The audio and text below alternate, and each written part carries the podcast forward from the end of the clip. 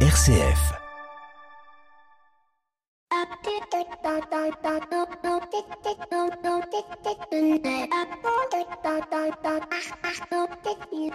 Bonjour à toutes et à tous. Quelle joie de remettre son cerveau sur On pour venir vous retrouver chaque semaine dans l'écho des solutions. Une nouvelle saison, la sixième qui commence et qui dit nouvelle saison dit nouveauté. Tout d'abord l'horaire, car pour les habitués d'une radio, l'heure c'est l'heure et ça c'est important. Nous nous retrouverons donc désormais plusieurs fois par semaine, le samedi à 14h, le samedi à 23h, le lundi à 11h. Donc si vous étiez des habitués, eh bien il faudra désormais chercher midi à 14h. Bon, ça c'est pour ceux qui nous écoutent en permanence via leur poste FM ou DAP+, mais aujourd'hui les auditeurs sont aussi asynchrones, c'est-à-dire que vous pouvez nous retrouver où vous voulez, quand vous voulez, en podcast, que cela soit sur rcf.fr ou sur des plateformes que les plateformes que vous préférez, Apple Podcast, Spotify, Deezer et j'en passe. Et ça, c'est la grande nouveauté car vous serez vous auditeurs digitaux privilégiés. En effet, l'écho des solutions cette année sera diffusé en avant-première tous les vendredis à 17h, soit près de 21h avant sa diffusion à l'antenne. Donc pour ne manquer aucun des futurs épisodes, un seul geste à faire, allez vous abonner au podcast et surtout parlez-en autour de vous. Autre nouveauté de cette rentrée, chaque mois l'éco des solutions investira le bureau d'un dirigeant d'entreprise pour un visage d'entrepreneur, une libre conversation sur les parcours d'une entreprise, un entrepreneur, d'un dirigeant accompagné de son invité qui selon lui change le monde. Nous commencerons d'ailleurs dès la semaine prochaine avec Augustin de Romanet, président du groupe ADP, en lui demandant s'il envisage ou non de prendre l'avion plus de quatre fois dans sa vie. Bien évidemment, nous ne manquerons pas de vous apporter chaque semaine une dose d'optimisme au travers d'acteurs et d'actrices du changement qui sont la cheville ouvrière de ce monde qui bouge, comme le dit une certaine banque. Bref, vous l'aurez compris, c'est la rentrée. Bienvenue dans l'écho des solutions. L'écho des solutions. Patrick Longchamp. Voilà, bonjour à toutes et à tous. Je suis très très heureux de vous retrouver et ce, quelle que soit l'heure à laquelle vous nous écoutez cette semaine, c'est la rentrée des classes pour le monde des entreprises engagées dans leur territoire. En moins de 15 jours fut euh, les rencontres de Giverny, l'AREF, les universités de l'économie de demain, le Forum mondial Convergence 3.0 et la semaine prochaine Pro Durable. Bref, une rentrée chargée que nous allons tenter de vous faire revivre ou vivre en 58 minutes au cours de cette émission. Notre dossier s'intéressera à comprendre comment entreprises, associations, pouvoirs publics peuvent coopérer efficacement en vue du développement durable de leur territoire. Avec trois invités, je vous les présente rapidement. Ils sont avec moi déjà en studio. Tout d'abord, Frédéric Lelouch, directrice générale du comité 21. Bonjour Frédéric. Bonjour. Merci beaucoup euh, d'être avec nous. Avec nous aussi Anne-Marie Jean. Vous êtes vice-présidente d'Eurométropole Strasbourg, c'est ça? C'est bien cela. Bonjour. Bonjour à vous Anne-Marie et puis Niels Pedersen, délégué général du Pacte mondial. Bonjour Niels. Bonjour Patrick. Un beau plateau de rentrée. En tout cas, merci à tous les trois d'être présents. Nos rubriques habituelles reviennent 7 minutes pour changer le monde à la fin de cette émission où je vous emmènerai au Forum mondial 3.0 rencontrer Mathilde Hébert, la cofondatrice d'une application de gaming et de team building qui se concentre sur la transition écologique et qui s'appelle Ma Petite Planète. Pierre Collignon a pris une petite semaine de vacances complémentaires. On le retrouvera la semaine prochaine.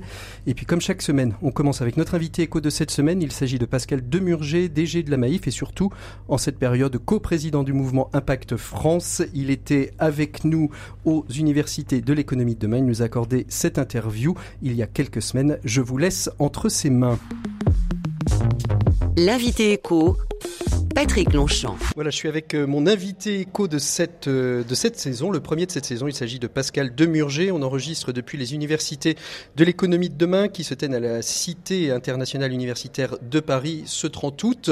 On a quelques jours, une dizaine de jours de décalage, mais les informations seront toujours les mêmes. Bonjour Pascal Demurger. Bonjour Patrick Longchamp. Alors vous êtes le tout nouveau euh, co-président avec Julia Faure de, de, ces de, du mouvement des entreprises à impact.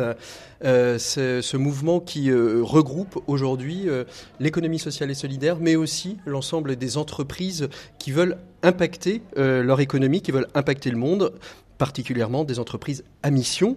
Euh, ce mouvement aujourd'hui a une nouvelle stratégie, vous la portez avec Julia Fort. En quelques mots, c'est quoi les, enjeux que vous voulez développer dans cette nouvelle stratégie? Oui, donc effectivement, Impact France, hein, c'est le regroupement des entreprises engagées, des entreprises, j'allais dire, qui ont compris que l'on peut réconcilier la performance économique et l'engagement écologique et social. Hein, et, je crois que c'est important euh, parce qu'on a trop souvent l'habitude de penser euh, l'un en opposition aux, autres. En réalité, on peut complètement réconcilier les, euh, deux. On pourra évidemment en, reparler. La stratégie d'impact France, c'est quoi? C'est bah, finalement trois choses. D'abord, essayer de convaincre le plus grand nombre. Je parle de l'opinion publique hein, en général, euh, qu'il y a des solutions. Moi, ce qui me frappe aujourd'hui dans, euh, l'opinion, c'est que, bah, au fond, la majorité des gens a évidemment conscience euh, des problèmes écologiques majeurs, conscience qu'on est dans une impasse, qu'on va peut-être dans le mur, conscience évidemment des difficultés sociales, et en même temps se dit que bah, rien ne peut être fait parce que euh, il y a des impératifs euh, extrêmement forts euh, du fait de la concurrence, la concurrence internationale, et qu'il est très difficile de sortir de règles du jeu établies il y a des décennies, et, et donc que l'on est impuissant. Notre rôle, c'est de montrer au contraire qu'il y a une voie possible. Le deuxième objectif, c'est de convaincre le plus grand nombre d'entreprises, à condition qu'elles soient sincères évidemment, de s'engager dans cette voie de rejoindre Impact France. On peut les aider, on peut les accompagner euh, et euh, contribuer de ce fait euh, à transformer l'économie. Et puis le troisième objectif, nourri par la réussite aux deux premiers d'ailleurs, c'est de peser auprès, auprès, des pouvoirs publics pour changer les règles du jeu et faire en sorte que demain la réglementation la fiscalité incitent les entreprises à s'engager euh, plutôt que euh, les désincitent à, le faire. Alors aujourd'hui, euh, à l'intérieur du mouvement Impact France, on retrouve l'économie sociale et solidaire, on retrouve des, des, grosses entreprises du CAC 40 qui se sont engagées sur la dynamique d'impact, qui sont entreprises à mission, des PME, des ETI. Est-ce que vous ne croyez pas qu'il peut y avoir des flous entre à la fois le MEDEF, qui aujourd'hui a un discours euh, engagé Est-il en acte? Ce sera peut-être à, démontrer a posteriori, mais en tout cas un discours engagé sur euh, la nécessité pour les entreprises d'entrer euh, dans la dimension de l'économie, de l'écologie, de l'impact, et puis l'économie sociale et solidaire, qui est là depuis, depuis très longtemps, mais qui peut peut-être voir son image pas écornée, mais floutée. Alors, d'abord, nous ne nous définissons pas par rapport aux autres. Hein, euh, nous sommes nous-mêmes. On a créé une dynamique, une dynamique qui est forte. Hein, euh, et, depuis quelques semaines, euh, je ne compte pas le nombre d'entreprises qui nous contactent pour adhérer. je ne compte pas le nombre de ministres ou de parlementaires qui veulent nous parler pour réfléchir ensemble. Je ne compte pas le nombre de journalistes qui, qui s'intéressent à nous et merci et merci à vous. après, bah D'abord du côté du MEDEF. Le MEDEF traditionnellement est dans une logique de défense des intérêts économiques des entreprises. Et donc prône pour euh, moins de réglementation, moins d'imposition, euh, etc. Et traditionnellement est beaucoup plus éloigné de, de ces questions sociétales ou, ou environnementales. très concrètement, hein, lorsque j'entends Patrick Martin dire qu'il est opposé à CSRD, la directive qui va euh, permettre d'avoir une information extra-financière très euh, développée euh, de la part des entreprises, qu'il est contre la conditionnalité des aides publiques. Hein, alors qu'on est dans une situation totalement aberrante, où 150 milliards d'aides publiques sont distribuées par an, sans aucune condition fixée sur euh, les engagements écologiques ou sociaux des entreprises qui les reçoivent. Ce qui se fait déjà d'ailleurs euh, en Occitanie. Hein. Ce qui se fait en Occitanie. Il y a quelques territoires qui se sont, et on verra ça peut-être un peu plus tard, mais oui. quelques territoires sont déjà engagés dans une démarche de ce type. Tout à fait. Donc il y a, donc il y a une vraie, c'est plus qu'une nuance. Hein, il y a une vraie différence entre, entre le MEDEF et Donc nous. ça veut dire que des euh, grosses entreprises du CAC 40 aujourd'hui sont moins bien au MEDEF parce que finalement on ne répond pas à leur ou c'est l'un et l'autre, ou c'est l'un ou l'autre Alors, il euh, n'y a, a, pas de, y a pas forcément d'exclusivité. Je pense que les entreprises du CAC 40 ont compris que pour l'instant, la puissance, elle est plutôt du côté du MEDEF, hein, mmh. euh, qui est évidemment beaucoup plus puissant, qui a un budget considérable, alimenté d'ailleurs en grande partie par euh, des subventions publiques. Euh, en revanche, la dynamique, elle est du côté d'Impact France. Euh, le mouvement, il est de ce côté-là. Les thématiques d'avenir, elles sont de ce côté-là, et c'est ce que euh, ressentent euh, effectivement un certain nombre de dirigeants, y compris de grandes entreprises, qui, qui, veulent nous rejoindre. Alors l'économie au service de la paix, c'était le thème de ces universités de l'économie de demain. on l'avait déjà traité hein, dans l'éco des solutions avec Dominique Steyler, avec Éric Duverger. Pourquoi cette thématique? Parce que vous pensez que c'est fini la guerre économique, maintenant il faut construire l'économie de la paix? Alors, je ne pense pas que ce soit fini. Je pense, oui, qu'il faut construire l'économie de la paix, bien sûr. L'économie doit être au service, au service de la planète, au service des gens, au service des personnes. Aujourd'hui, l'économie n'a d'objectif que pour elle-même. Euh, que pour sa profitabilité, sa rentabilité, sa croissance, euh, alors même que euh, oublie complètement hein, au service de, qui elle est. Donc il est temps de réconcilier. Il est temps de sortir d'une violence économique. Le vocabulaire de l'économie est très guerrier. Hein, euh, on, parle en permanence de compétition, de concurrence, de guerre, de guerre économique, euh, etc., euh, de conflits, de combats, de luttes, là où l'économie de demain doit se réconcilier avec des objectifs humains et environnementaux beaucoup plus fondamentaux. Et alors ça, veut dire quoi concrètement Construire une économie de la paix, c'est... Ben, c'est à la fois, je, je, je pense qu'il y a deux dimensions. C'est à la fois placer à un niveau macro l'économie au service de, au service des, euh, des, des personnes. Et, et, donc ça, c'est tout la question de l'impact euh, des entreprises et de l'économie en général sur le reste de la société.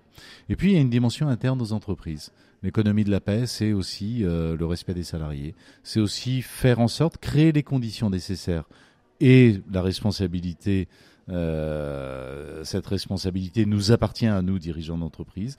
Créer les conditions nécessaires pour que le travail dans l'entreprise soit source d'épanouissement et non pas source de euh, euh, bah, éventuellement de, de, souffrance. Notre émission va être consacrée justement aux alliances et aux partenariats dans les territoires pour répondre à cet objectif du développement durable 17 hein, qui, qui invite justement à ce que les choses se fassent ensemble et pas chacun de son côté. Impact France est dans cette dynamique-là. L'économie au service de la paix, les territoires, c'est penser ensemble pour pouvoir construire justement cette économie de la paix. Bien sûr, l'économie de la paix ne peut se faire que de manière coopérative. Donc, donc vous êtes bien placé pour le savoir. RCF, l'écho des solutions. Merci encore à Pascal Demurger d'avoir été notre premier invité écho de la saison. Nous, on fait tout de suite une pause musicale dans l'écho des solutions. On se retrouve tout de suite après avec nos trois invités qui sont ici avec nous en plateau et qui n'attendent qu'une seule chose, pouvoir échanger sur comment coopérer efficacement entre entreprises, associations, pouvoirs publics dans nos territoires pour les rendre plus durables, plus soutenables, plus désirables.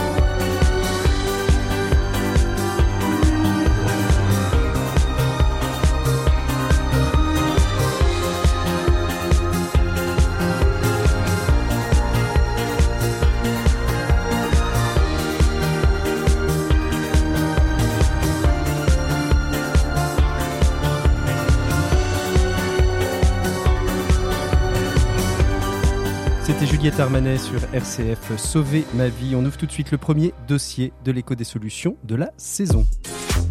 L'écho des solutions. Patrick Longchamp. Il est donc temps d'ouvrir le dossier de cette semaine. Comment coopérer efficacement pour le bien commun de nos territoires avec trois regards, celui de l'entreprise et de sa place comme acteur, catalyseur, moteur de l'action territoriale des pouvoirs publics. L'entreprise, c'est votre travail, Niels Pedersen. Vous êtes délégué général du Pacte mondial. Rebonjour à vous. Rebonjour. Nous aurons aussi la vision des territoires à travers l'action de coopération menée euh, sur la métropole de Strasbourg, Eurométropole, avec vous Anne-Marie Jean. Rebonjour Anne-Marie. Rebonjour. Et puis la vision de ceux qui conçoivent, accompagnent les territoires dans la compréhension des besoins, de comment mener des politiques de développement durable avec la grille de lecture des objectifs du développement durable. C'est la mission que s'est doté le comité 21 et Frédéric Lelouch, vous en êtes sa directrice. Bonjour Frédéric. Bonjour. Alors avec vous, on va commencer à essayer de comprendre. On parle de coopération euh, parce que euh, il y a un ODD, euh, c'est l'ODD 17, hein, qui évoque cette notion de, de, coopération, de partenariat. Souvent, cet ODD 17, quand on l'évoque, on le pense plus plus généralement dans le rapport nord-sud, euh, comment est-ce qu'on va aider au développement euh, d'un pays On le conçoit peut-être moins souvent, cet ODD 17, dans les rapports des stratégies euh, territoriales. Et donc on parle de coopération. Et ma question peut-être de groupe pour commencer, c'est comment vous définissez le mot coopération? Qu'est-ce que pour vous, à la place où vous êtes, le mot coopération veut-il dire? Qui veut commencer? Bien. Alors Frédéric, coopérer, ça veut dire quoi du, pour, du point de vue du comité 21 bah, Au comité 21, on, on, reprend un peu à notre compte un, un, proverbe africain qui dit « seul on va plus vite, ensemble on va plus loin » et ça correspond vraiment à l'esprit du, du comité 21 qui est un réseau multi-acteurs qui se nourrit en fait des, euh, des, des, des expériences des, des, différents, euh, des différents acteurs. Le, la coopération, c'est agir ensemble, c'est faire le pari du, du collectif et donc l'idée de construire ensemble, de la, de la co-construction c'est euh, c'est l'idée aussi qu'il n'y a pas de solution qui soit toute faite. Et en même temps ça vu les enjeux qui sont devant nous du, du climat des inégalités c'est aussi un peu la, le seul scénario euh, possible réaliste. Et, réaliste. et imaginable. Du point de vue euh, du point de vue du, du pacte mondial Oh, oui, coopérer ça veut dire quoi? Dans le prolongement effectivement l'ODD 17 c'est vraiment l'ADN du pacte mondial des Nations Unies hein, vraiment cette euh, cette articulation entre secteur public secteur privé d'une part et puis aussi une, une un rassemblement d'entreprises une communauté d'entreprises 2000 entreprises engagées dans notre euh, initiative. Euh, pour nous, je l'ai dit, l'ODD 17 c'est une clé de voûte. Les ODD c'est aussi une grammaire commune, ça c'est aussi important. Si on veut coopérer, il faut parler le même langage, Mmh. il faut avoir les mêmes objectifs. C'est une banalité, mais c'est important de le rappeler parce que parfois on l'oublie. Et effectivement, l'ODD 17 est parfois perçu comme un outil euh, lié au développement international, mais c'est aussi une clé de coopération locale. D'une part pour atteindre l'ensemble des ODD, mais aussi pour travailler ensemble entre entreprises, avec les territoires, avec les acteurs associatifs. Euh, moi, j'aime bien aussi employer le mot de faire ensemble. Mmh. Euh, ça va de pair euh, parce que la coopération c'est faire, c'est faire ensemble et c'est c'est donner, se donner les moyens de faire et on pourra en reparler mais c'est pas toujours facile non plus. Mm. Et pour vous Anne-Marie Jean, coopérer, euh, on en parlera peut-être un petit peu plus tard euh, dans l'émission, mais euh, Eurométropole s'est doté d'une- d'un pacte euh, d'économie durable. Alors je suppose que la coopération est au cœur de, de cette réflexion à, Ah à bah, Eurométropole. La coopération est complètement au cœur. Je me reconnais tout à fait dans les définitions qui viennent d'être proposées. Euh, une collectivité à l'œuvre pour l'intérêt général. Euh, et l'intérêt l'intérêt général, elle peut pas l'atteindre toute seule. Mhm. L'intérêt général, par définition, ça, c'est tout le monde qui doit y contribuer. Et effectivement, pour mon portefeuille, qui est celui de l'économie et de l'emploi, euh, eh bien, toute vice-présidente que je suis, euh, je ne vais pas faire muter l'économie vers la, la transition écologique qui, qui est nécessaire. euh, tout le monde, tout le monde en convient. On ne pourra aller dans ce sens-là que si nous y allons tous ensemble en coopération. Et c'est précisément l'objet de ce pacte Mhm. pour une économie locale durable. Alors la, la- la première question qu'on qu'on peut se poser, euh, et c'est peut-être vous qui, qui allez pouvoir euh, y répondre, euh, Frédéric, c'est comment on, on- on habitue le monde économique, le monde des pouvoirs publics à cette question des objectifs du développement durable.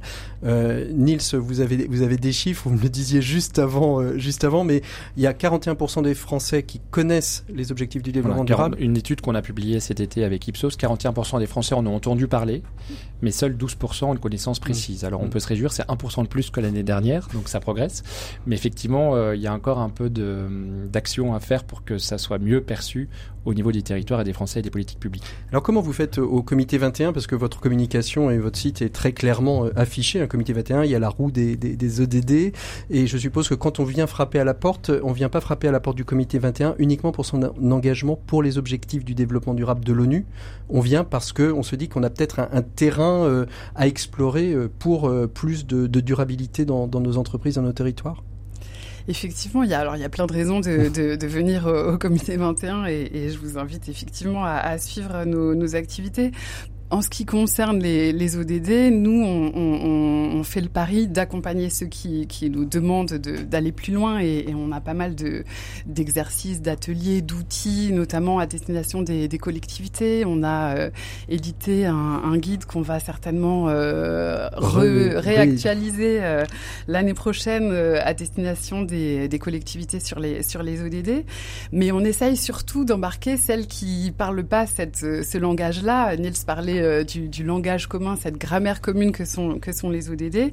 Notre euh, notre enjeu, c'est de montrer aux acteurs qu'en fait, ils, font déjà des choses. C'est pas un truc en plus qui se surajoute à toutes leurs obligations Dans le micro, ça marche mieux. toutes leurs obligations en matière de, conformité euh, pour, pour les entreprises, euh, tout ce à quoi sont, sont soumis les, collectivités.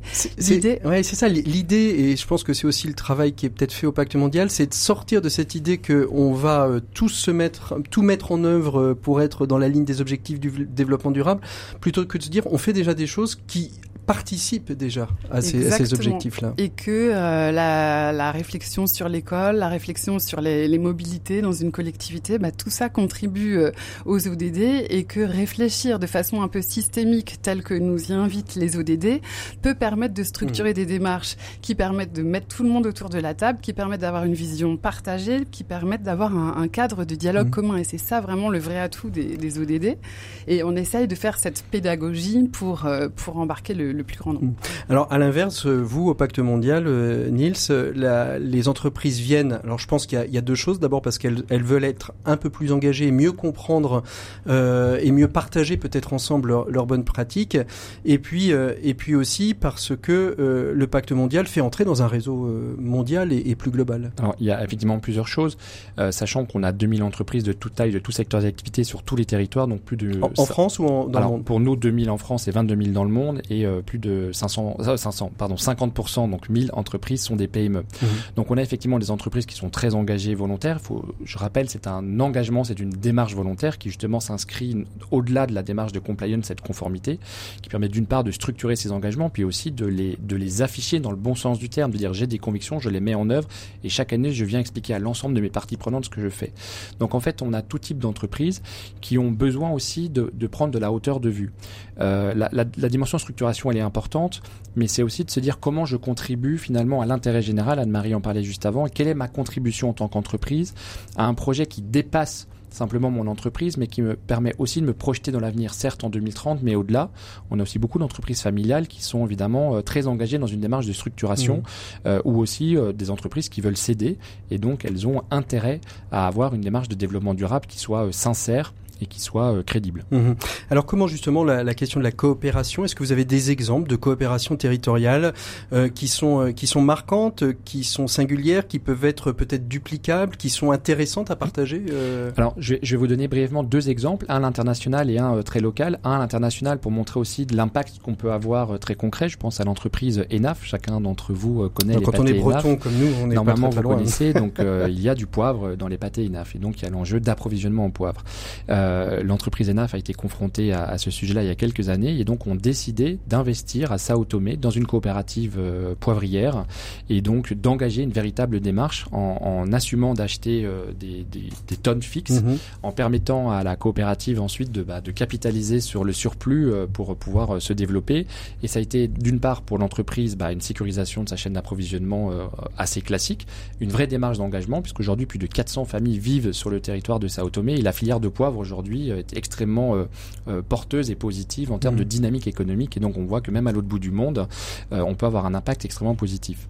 Si on regarde toujours en Bretagne, je pense au groupe Armor, aussi près de Nantes, qui a plusieurs sites de production, a lancé une, une initiative, a lancé une, annocia- une, une association pardon sur sur un, un territoire avec d'autres entreprises.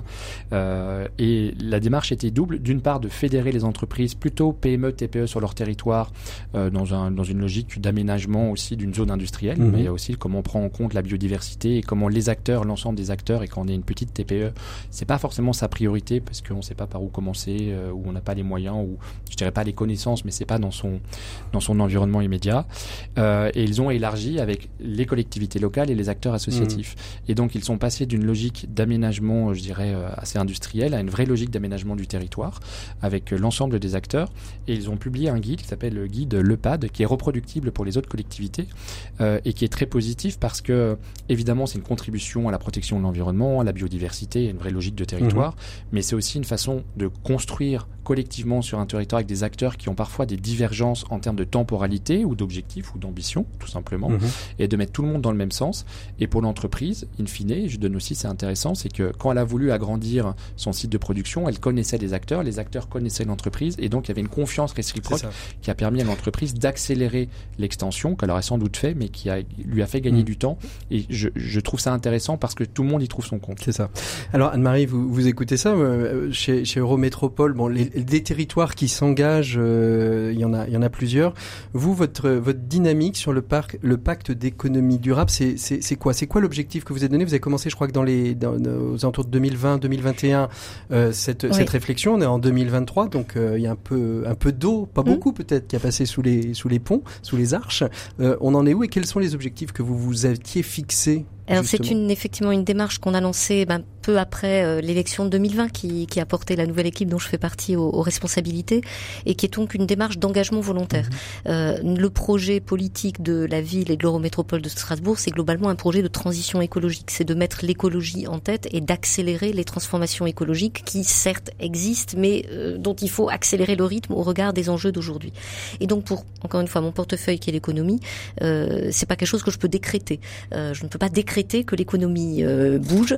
Euh, en revanche, je peux, de là où je suis, avec les, dispositifs qui sont euh, à ma main, essayer de d'accélérer le mouvement, de Mhm. faire en sorte que chacun comprenne mieux les enjeux. Donc cette démarche, elle a consisté à, à mettre euh, ensemble euh, tous les acteurs volontaires qui relèvent de l'économie dite classique ou de l'économie sociale et, solidaire, des entreprises grandes, moyennes, petites, euh, voilà, pour peu Mhm. qu'elles soient actives sur le territoire de l'Eurométropole de Strasbourg, et ensemble de se poser la première question qui était euh, qu'est-ce qui pourrait nous aider à aller plus vite, plus fort, plus loin ensemble que ce qu'on peut faire déjà chacun de notre côté. Et euh, de ce premier travail sont issus une série de sujets qui ont été explorés en atelier euh, et tous ces ateliers ont mené euh, au final à une charte d'engagement qui est le Ouais. pacte pour une ça- économie locale ça- durable. Est-ce que ça veut dire aussi que euh, le, le pouvoir public que vous représentez euh, met de côté l'idée d'une stratégie euh, publique et politique en se disant finalement les besoins qu'on a peut-être nous euh, perçus euh, dans notre programme politique n'est pas forcément ceux qui vont émerger de cette de cette réflexion des, des multiples acteurs et donc de réorienter un projet politique? On était effectivement complètement ouvert en faisant là. Donc donc on s'attendait à ce qu'il y ait quelques sujets qui sortent, comme l'énergie par exemple. Bon. mais c'était complètement ouvert. Mhm. Et, et, et, donc ça a orienté effectivement la feuille de route politique de l'Eurométropole en ce qui concerne l'économie, puisque nous-mêmes, nous avons dans le fil de ce travail qui a été mené sur un temps très court, hein, on a fait ça en trois mois, toute cette série d'ateliers, ça a été extrêmement concentré. Donc ça a débouché en janvier 2021. Euh, chaque entreprise a été invitée à prendre son ou ses engagements parmi la série d'engagements qui étaient proposés euh, à l'issue de ce travail. Et l'Eurométropole elle-même a délibéré Mmh. sur ce sur cette même trame en prenant ses propres engagements et depuis les décline.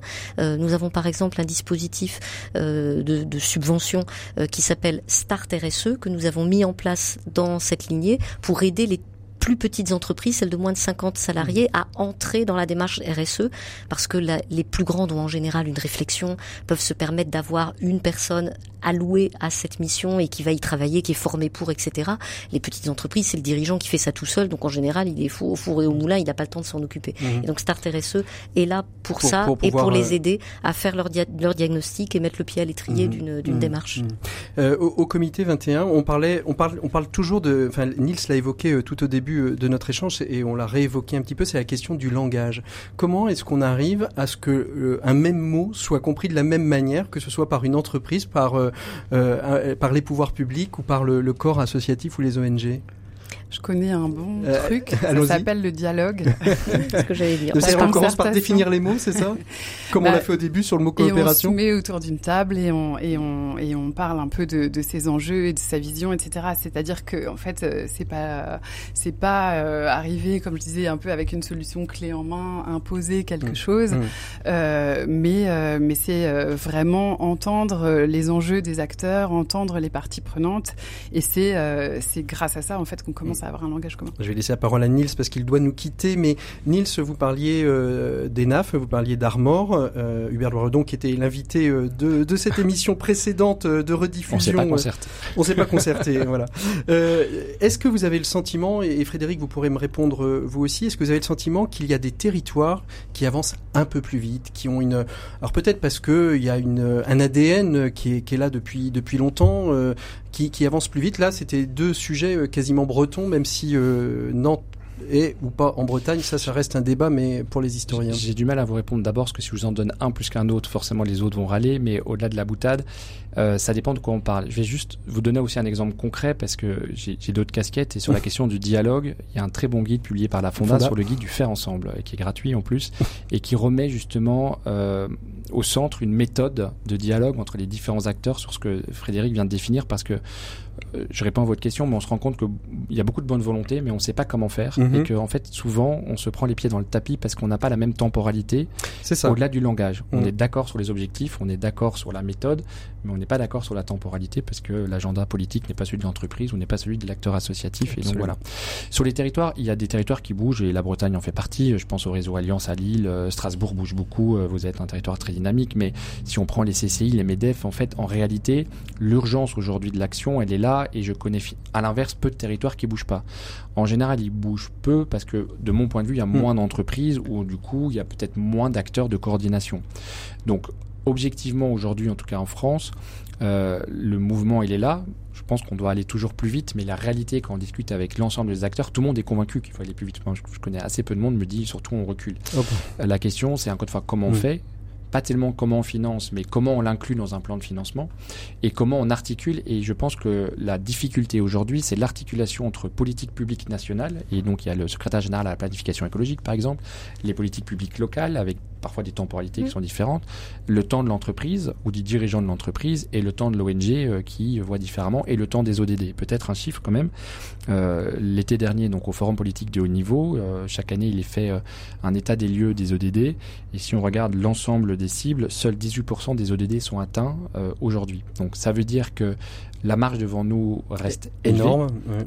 élevés, les enjeux de transition écologique, et j'aimerais bien aussi rappeler ce sujet-là, on parle toujours d'écologie, de, climat en oubliant déjà la biodiversité et tout le reste, en, en oubliant que l'écologie et le social, le social et l'écologie sont intimement liés, et donc il faut prendre en compte à 360. Mhm. Et une fois que je vous ai dit ça, j'ai pris 30 secondes, et on voit bien que dans le temps du débat public extrêmement binaire, j'ai perdu la moitié des auditeurs qui veulent pas écouter. Malheureusement, c'est la réalité aujourd'hui mhm. de, de, de, de, ce qu'on vit, et que donc il faut prendre ce temps-là. Euh, et donc finalement, les territoires, encore une fois, moi je, je trouve que ça bouge beaucoup. Euh, on parlait de la REF par exemple, euh, Patrick Martin euh, a rappelé l'importance de la RSE. Après, qu'est-ce qu'on met derrière, c'est encore un autre sujet. Les CCI sont très actifs, les MEDEF territoriaux, les CPME, les associations locales.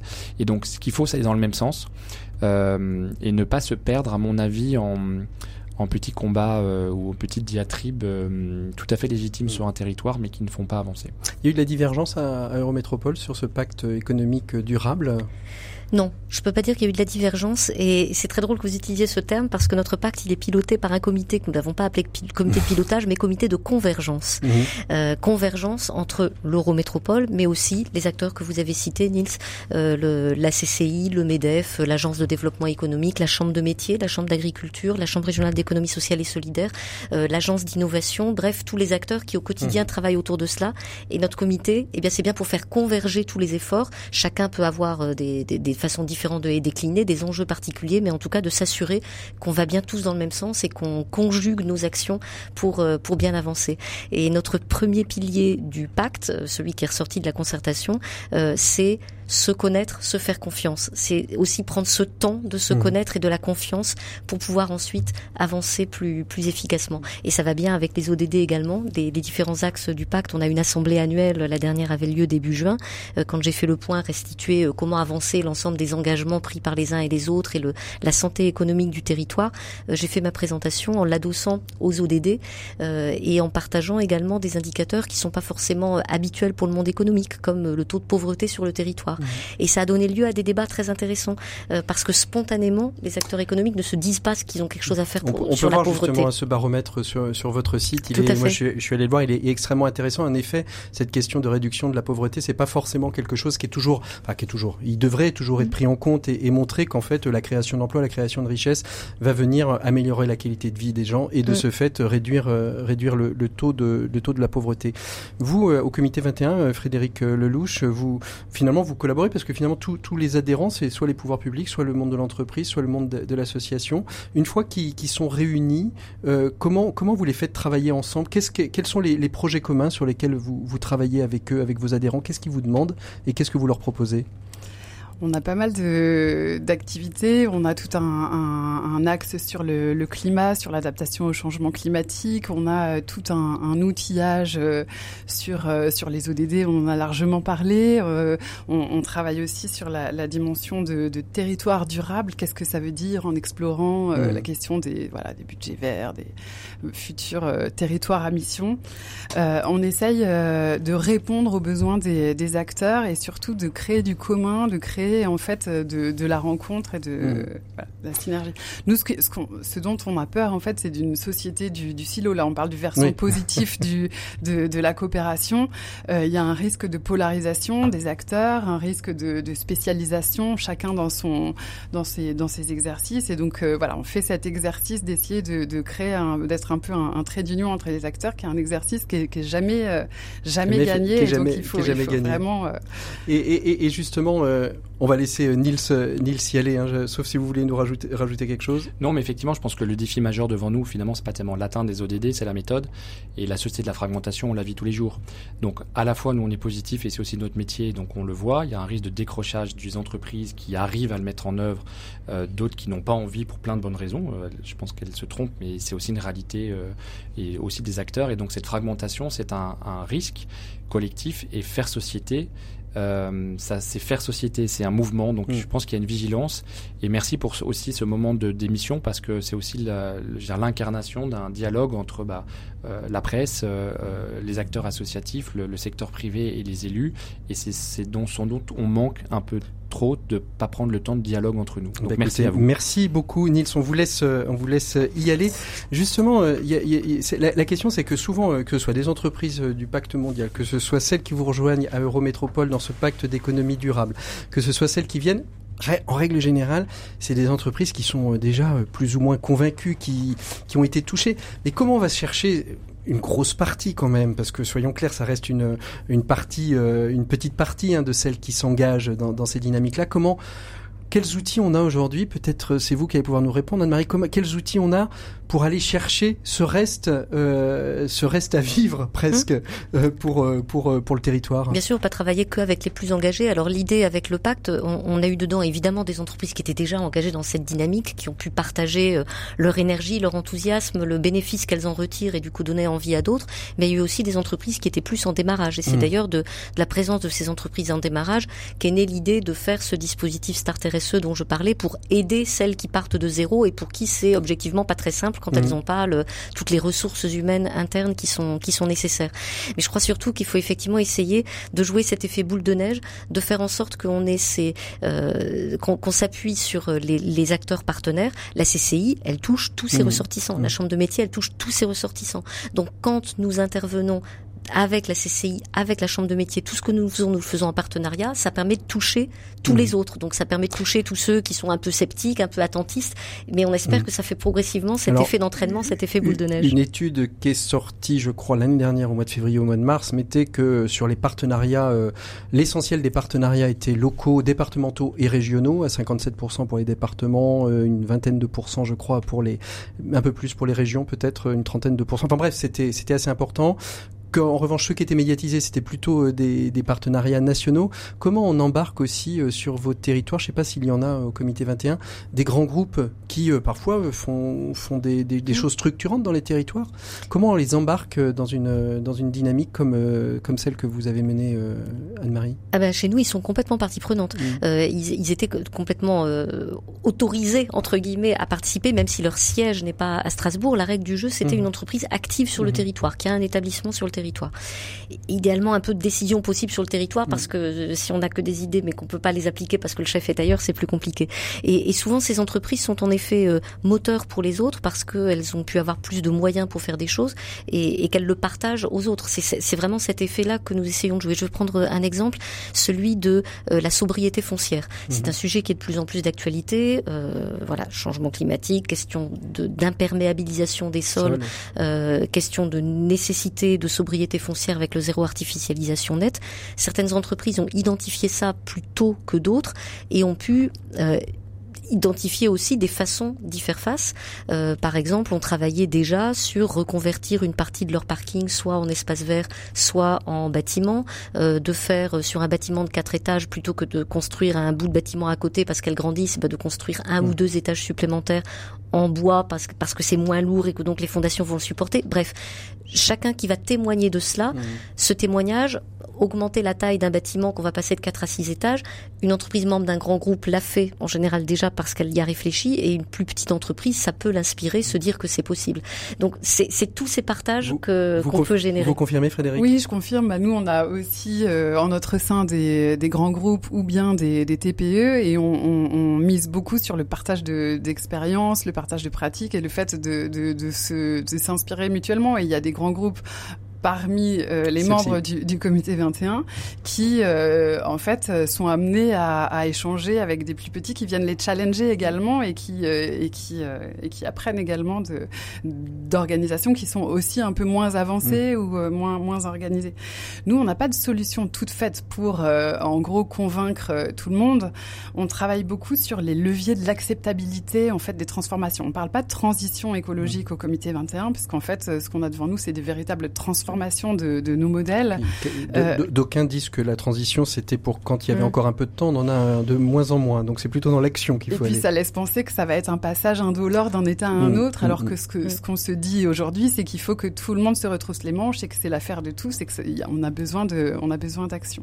Donc voilà, la, la question de l'acceptabilité sociétale des, des transformations, c'est un, vraiment un de nos, nos fils conducteurs de, de, nos travaux pour réfléchir à qu'est-ce qui coince une fois qu'on a vu quels sont les enjeux et que tout le monde est à peu près conscient, comment on fait, comment on y va et quelles sont les, résistances, parce qu'il y en a, il faut bien les entendre et, euh, c'est à ça qu'on travaille Mmh. collectivement. Alors, vous travaillez collectivement. Euh, donc, il y a une, une entité euh, nationale. Il y a quelques entités régionales euh, qui. il y a une antenne à Nantes. Il y a une antenne à Nantes. Et on travaille justement en ce moment à, à- au renforcement de nos relations avec nos adhérents en région qui sont euh, dans toutes les régions. dans toutes les régions. Merci beaucoup. Ah si, une dernière question quand même avant de se quitter, avant de vous remercier, une, une petite dernière question. S'il y avait un, un frein à lever là maintenant, ce serait lequel pour vous, pour cette notion, pour, pour, pour mieux coopérer euh, dans nos territoires, les uns avec les autres Le, le frein qui dit c'est pas possible. Mmh. On, on y a déjà pensé, on a déjà essayé, ça marche pas. Il y a, il y a toujours une autre chose à Mm. trouver. Et Mm. que peut-être quelque chose qu'on a essayé à un moment donné, bah, c'était pas le bon moment, s'il n'est pas pris de la bonne façon et que, et que les choses sont possibles dès lors qu'on se met ensemble et qu'on Et- s'écoute vraiment. Et pour vous, Frédéric? Oui, ce serait le pari de la confiance, C'est c'est-à-dire euh, euh, accepter de pas tout savoir, accepter qu'on est un peu euh, fragile, accepter que en fait on on- on- on n'a pas la solution, on ne sait pas exactement où on va, mais euh, avoir l'intention d'y aller. L'intention d'y aller. Merci à tous les trois, même si Nils Pedersen nous a quittés euh, pour d'autres rendez-vous. Merci à vous Anne-Marie Jean. On peut retrouver plein de choses hein, sur le site euh, de, de, d'Eurométropole euh, de Strasbourg. On, on retrouvera justement ce fameux baromètre et puis euh, les différentes chartes. Ça peut peut-être inspirer euh, d'autres territoires. On sait que d'autres territoires sont allés, euh, comme l'Occitanie par exemple, on me le rappelait dernièrement, sur, sur des subventions qui étaient liées aux indicateurs extra-financiers, ce qui commence un petit peu à se faire. Je sais pas si vous le faites déjà un petit peu Eurométropole. Ah ben, on, nous avons aujourd'hui aligné tous nos dispositifs de soutien à des, à- nous les avons conditionnés à des, Mhm. à des objectifs euh, liés au développement durable, tout à fait. Puis notre politique d'achat public également, qui est quand même un levier aussi important de la collectivité. Euh, les, les éléments de, de développement durable sont très très présents, euh, sont fortement présents dans les critères. Oui. Et puis si vous voulez adhérer au comité 21, bah, c'est pas compliqué. hein. Vous allez sur le sur le site du comité 21, tout est bien expliqué. Vous voulez encore aller plus loin?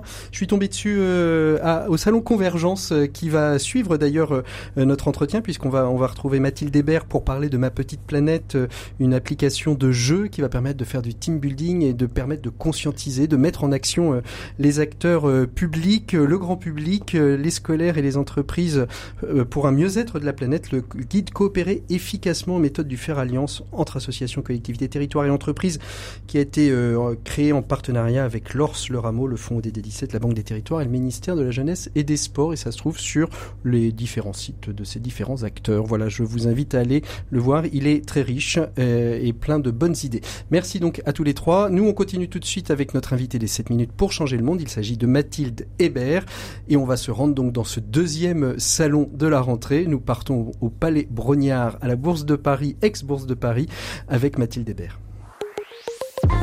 7 minutes pour changer le monde. L'écho des solutions.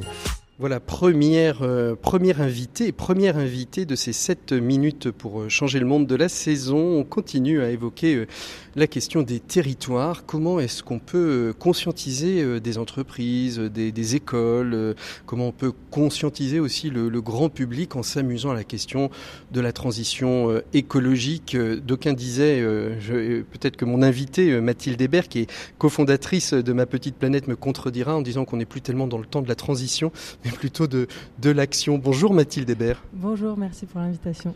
Alors Mathilde Hébert, avec vous, on va justement évoquer euh, cette euh, application, ce jeu en ligne euh, applicatif qui s'appelle Ma Petite Planète, qui a été créé, si je dois le résumer, à la fois pour bah, s'amuser, il faut bien s'amuser, euh, comprendre, et puis euh, en définitive, l'objectif final, c'est agir, c'est ça? Exactement. C'est un bon résumé. Euh, donc nous, on a créé le challenge Ma Petite Planète il y a trois ans et demi avec Clément Debosc et Christian Anatambi, avec pour euh, objectif, mission de sensibiliser, mais surtout de faire passer à l'action un maximum de personnes pour la protection de la planète et du vivant, parce qu'on se rendait compte que tous les arguments très rationnels qu'on pouvait apporter n'étaient pas toujours suffisants.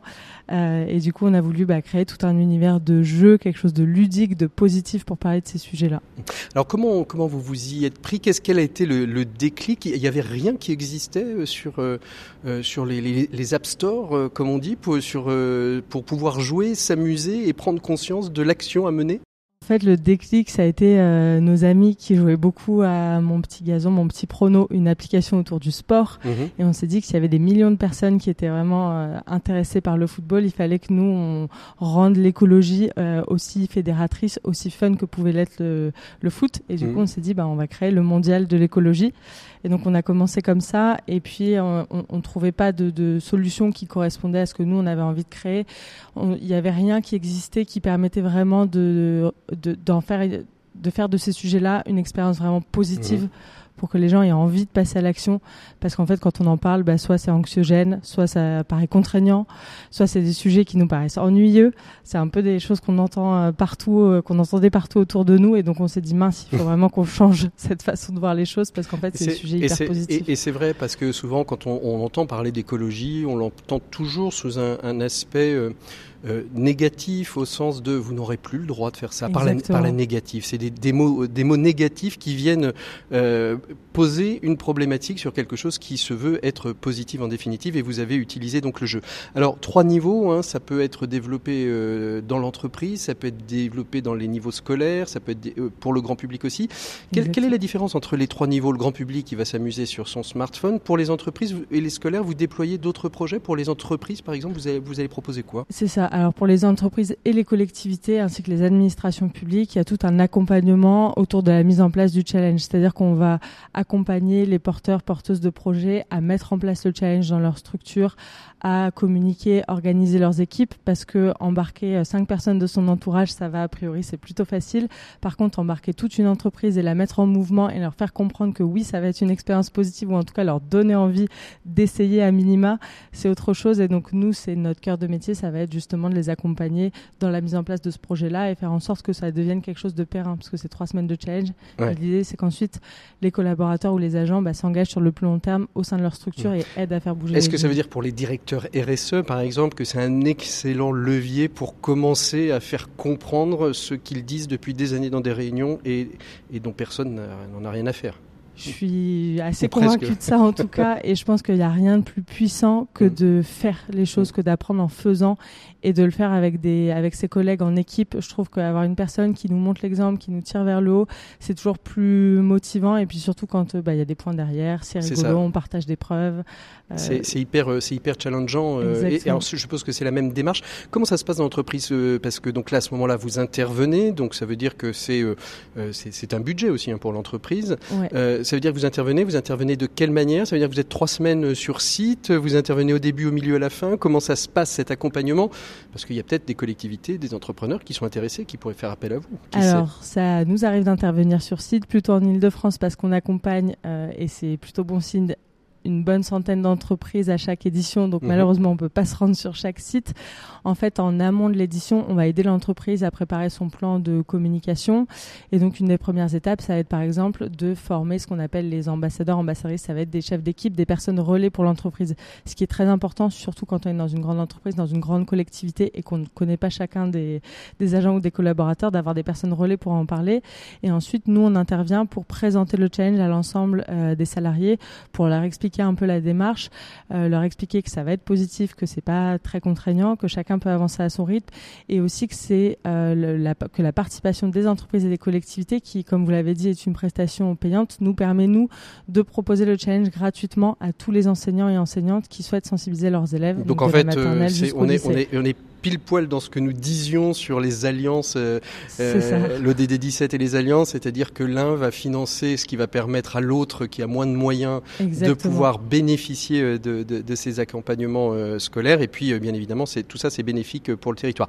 Vous êtes sous un format associatif, ça veut dire Mhm. que vous avez une gouvernance particulière. Est-ce que ça veut dire aussi que l'ensemble des, des bénéfices que vous pouvez faire, bon, on va être ré- réinvesti dans la structure, bien évidemment, pour faire progresser l'outil.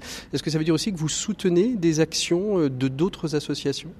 Alors pour l'instant, euh, c'est un peu compliqué de soutenir d'autres associations. On essaie déjà Parce qu'il n'y a de... pas ou peu de résultats, en Voilà, tout cas. Il on- faut faire vivre en- la vôtre. Exactement. C'est-à-dire qu'en fait, les entreprises, les collectivités euh, financent le projet, mais ensuite on a une partie de l'équipe qui est assez significatifs qui accompagnent sur les versions scolaires parce que c'est là où on a peut-être le plus gros levier euh, en termes d'impact en touchant les jeunes. Et donc pour l'instant, on est plutôt à l'équilibre. On essaie de faire en sorte de l'être en tout cas. Donc peut-être qu'un jour, on reversera euh, à d'autres associations. associations. En tout cas, c'est pas c'est pas dans les tuyaux, mais c'est C'est pas c'est Mais pas interdit et vous, et vous ne vous l'interdisez pas. Quels sont les pro- prochains projets chaque année euh, Donc la- une prochaine édition là qui va commencer euh, en le deux- 25 septembre. Le 25 Donc septembre. on a trois éditions par an pour les adultes, deux éditions par an pour les scolaires. Dans les prochains projets, ça va être de- d'internationaliser le plus possible le challenge, en tout cas faire en sorte que ça puisse être joué partout en Europe, notamment pour Mhm. les grandes entreprises qui ont des qui ont des bureaux un peu partout. Donc on l'a déjà traduit en anglais, en espagnol, en allemand, en italien.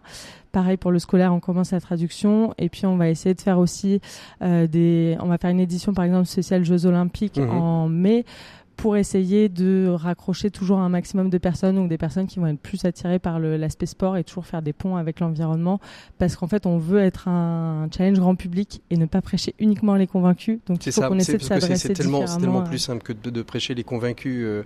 Euh, Mathilde Ever, les prochaines grandes étapes, euh, vous avez dit que c'était ça. Votre objectif à long terme, euh, c'est quoi exactement? Vous vous êtes projeté dans les 4, 5 ans à venir euh, avec, euh, avec l'association Ma Petite Planète?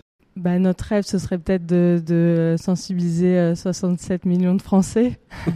Euh, non, j'exagère, mais enfin, le, le- ouais, le- l'enjeu le, pour nous, c'est que ça devienne un sujet, euh, un sujet dont on parle et qui qui soit plus cantonné à une à une sphère unique de personnes Mhm. qui connaissent ces sujets, qui ont fait les fresques, qui euh, qui qui sont dans nos cercles assez restreints et, et qu'en fait euh, ce soit normal demain d'aller au travail Mhm. en vélo, ce soit normal de plus euh, accepter la bouteille en plastique et que on soit plus euh, que les- personnes qui sont comme on dit écolos ne soient plus vues comme des ovnis ou des personnes qui vont venir nous faire la morale, mais plutôt que ce soit acquis en fait. C'est ça. Donc on va aller sur l'acquis. Je rappelle que c'est ce, ce jeu est disponible sur l'App Store euh, et euh, sur euh, l'Apple Store et sur les App Store pour pouvoir jouer au grand public et grâce aux entreprises. Donc petit appel aux entreprises et aux collectivités.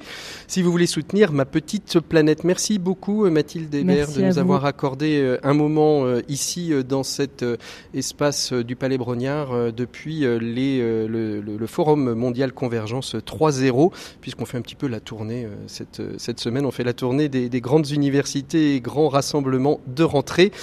Merci beaucoup à vous toutes et à vous tous d'avoir été à l'écoute de, de ce premier épisode de l'écho des solutions. On se retrouve la semaine prochaine. D'ici là, portez-vous toutes et tous très très bien. Et comme il nous reste un peu de temps dans cette émission, eh je vous propose de terminer en musique avec le chanteur Grégoire Vivre.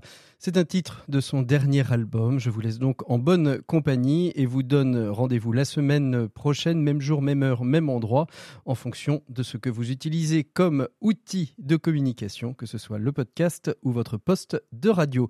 Bonne écoute des programmes de RCF. C'est Vivre avec Grégoire.